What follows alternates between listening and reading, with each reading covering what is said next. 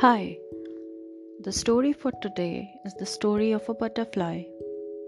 Once a man found a cocoon of a butterfly. One day, a small opening appeared.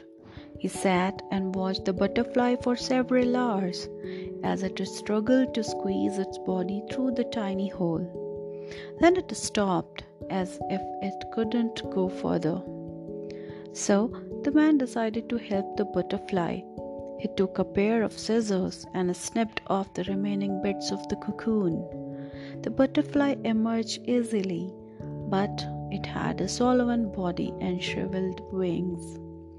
The man continued to watch it, expecting that any minute the wings would enlarge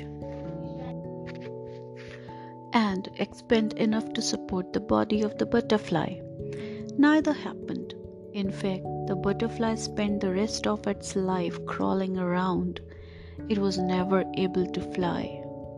What the man in his kindness and haste did not understand the restricting cocoon and the struggle required by the butterfly to get through the opening was a way of forcing the fluid from the body into the wings so that it could be ready for flight once again. That was achieved. Sometimes the struggles are exactly what we need in our lives.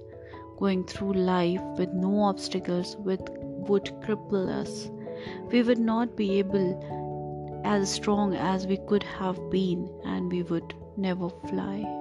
Thank you.